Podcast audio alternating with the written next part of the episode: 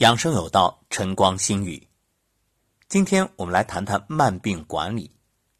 什么叫慢病管理啊？就是这慢性病啊，你不要想着我立刻解决问题，别觉着我找个什么灵丹妙药、立竿见影，不可能。所谓病来如山倒，病去如抽丝，你就得是从生活当中。食饮有节，起居有常，不忘坐牢，心情愉悦，哎，慢慢的调整。那么今天我们说慢病管理，说什么呢？啊，各位可能会说了，哎呀，你说的这些我都知道，知道不做到，根本得不到。所以今天给大家一些小方法，这些方法很有效，但前提是你得坚持，你不能觉着啊，我就是做一天做两天。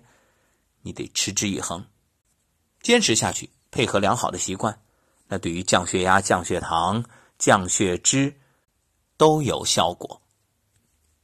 这些呢，其实很简单，就是我们身体的开关。咱们先来说说降血压，找哪儿呢？从头开始，百会穴，百会百会，百脉交汇。你用自己一个手指去按摩百会穴。一分钟血压就会明显下降，还可以避免脑血管出现意外。你看，这中医也不算慢郎中，对不对？再说说降血糖，降血糖找然谷，然谷穴在足内侧缘，赤白肉际，哎，这是然谷穴。你就坐在那儿，把脚啊搭在另一条腿的膝关节上，然后按揉，大拇指按揉。力度比较大。再说这降血脂，找哪儿呢？足三里，双手拇指按揉双腿足三里穴，可以有效的控制降低血脂。足三里啊，在膝盖外侧凹陷处，膝盖下三寸，胫骨外侧一横指的位置。再说降尿酸，降尿酸呢？按揉涌泉穴，涌泉穴在前脚掌人字沟这个位置，按揉涌泉啊，可以增强人体水液代谢的能力，有效降低体内的尿酸。缓解心绞痛呢，找中冲穴，就是中指尖儿这个中冲，你用另外一个手的大拇指、食指来捏揉，就可以有效缓解心绞痛。如果是心慌气短，那你就找神门穴，就在手腕处，这个呢也是可以有效的缓解心慌气短各种情况的出现啊，与心有关的问题，大概就在小拇指下小鱼际再往下手腕这个位置。失眠怎么办？找风市穴啊，小臂自然下垂，拍打大腿外侧的风市穴，可以产生睡意。注意拍打的力度不要太大，你用空心拳。